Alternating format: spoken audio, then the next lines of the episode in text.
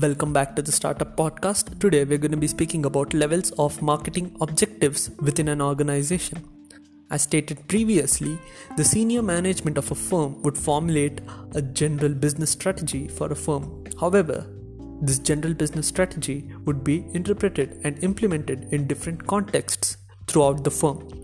At the corporate level, marketing objectives are typically broad-based in nature and pertain to the general vision of the firm in the short, medium, or long term.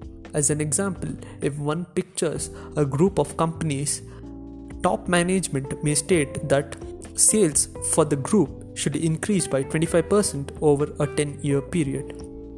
A strategic business unit is a subsidiary within a firm which participates within a given market or industry. The SBU would embrace the corporate strategy and attune it to its own particular industry. The functional level relates to departments within the SBU, which is also strategic business unit, such as marketing, finance, HR production, etc.